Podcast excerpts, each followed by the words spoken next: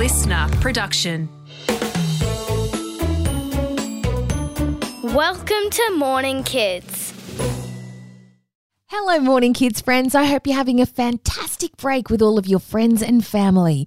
We had so much fun together this year that I've been finding some of my favourite episodes to share with you while we're having our summer holidays.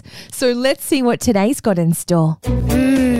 It's Tasty Tuesday. And now to the most delicious day of the week, Tasty Tuesday. Usually we pick a new food to learn about. But today we're going to answer a very clever question from our morning kids friend, Jean.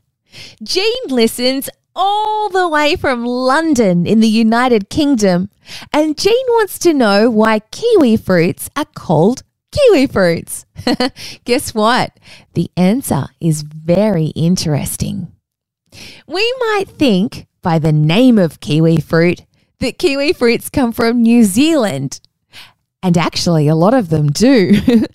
Kiwis are small and soft with brown fuzzy outsides and tangy green insides. But kiwi fruit actually first came from China. And very, very old books from thousands of years ago show that in China, these fruits were called macaque fruit. They were named after the macaque monkey because monkeys loved them so much. In English, though, the name for them was Chinese gooseberry.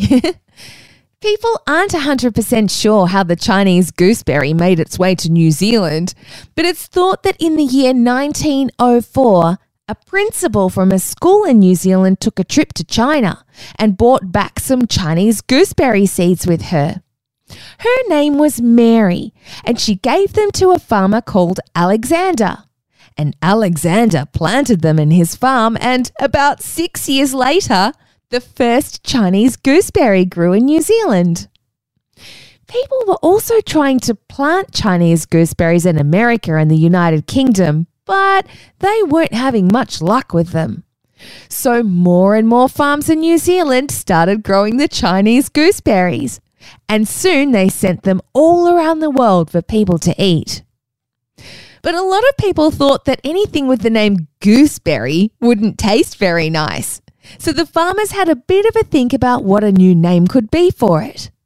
They thought about melonette, like a little melon. But eventually, they decided to name the fruit after the small national bird of New Zealand, the kiwi. And so, more than 100 years after the first kiwi fruit was grown in New Zealand, this is now what the world knows these fruits as. Isn't that amazing? Jean, thank you very much for your question. That was a good one for Tasty Tuesday. Time to say goodbye. Thank you for popping in for today's mini episode. Hopefully, it's keeping those brains nice and warm until Morning Kids returns properly at the end of the school holidays. Until then, I hope you have a whole bunch of fun staying silly, but more importantly, being honest and kind. I'll see you soon.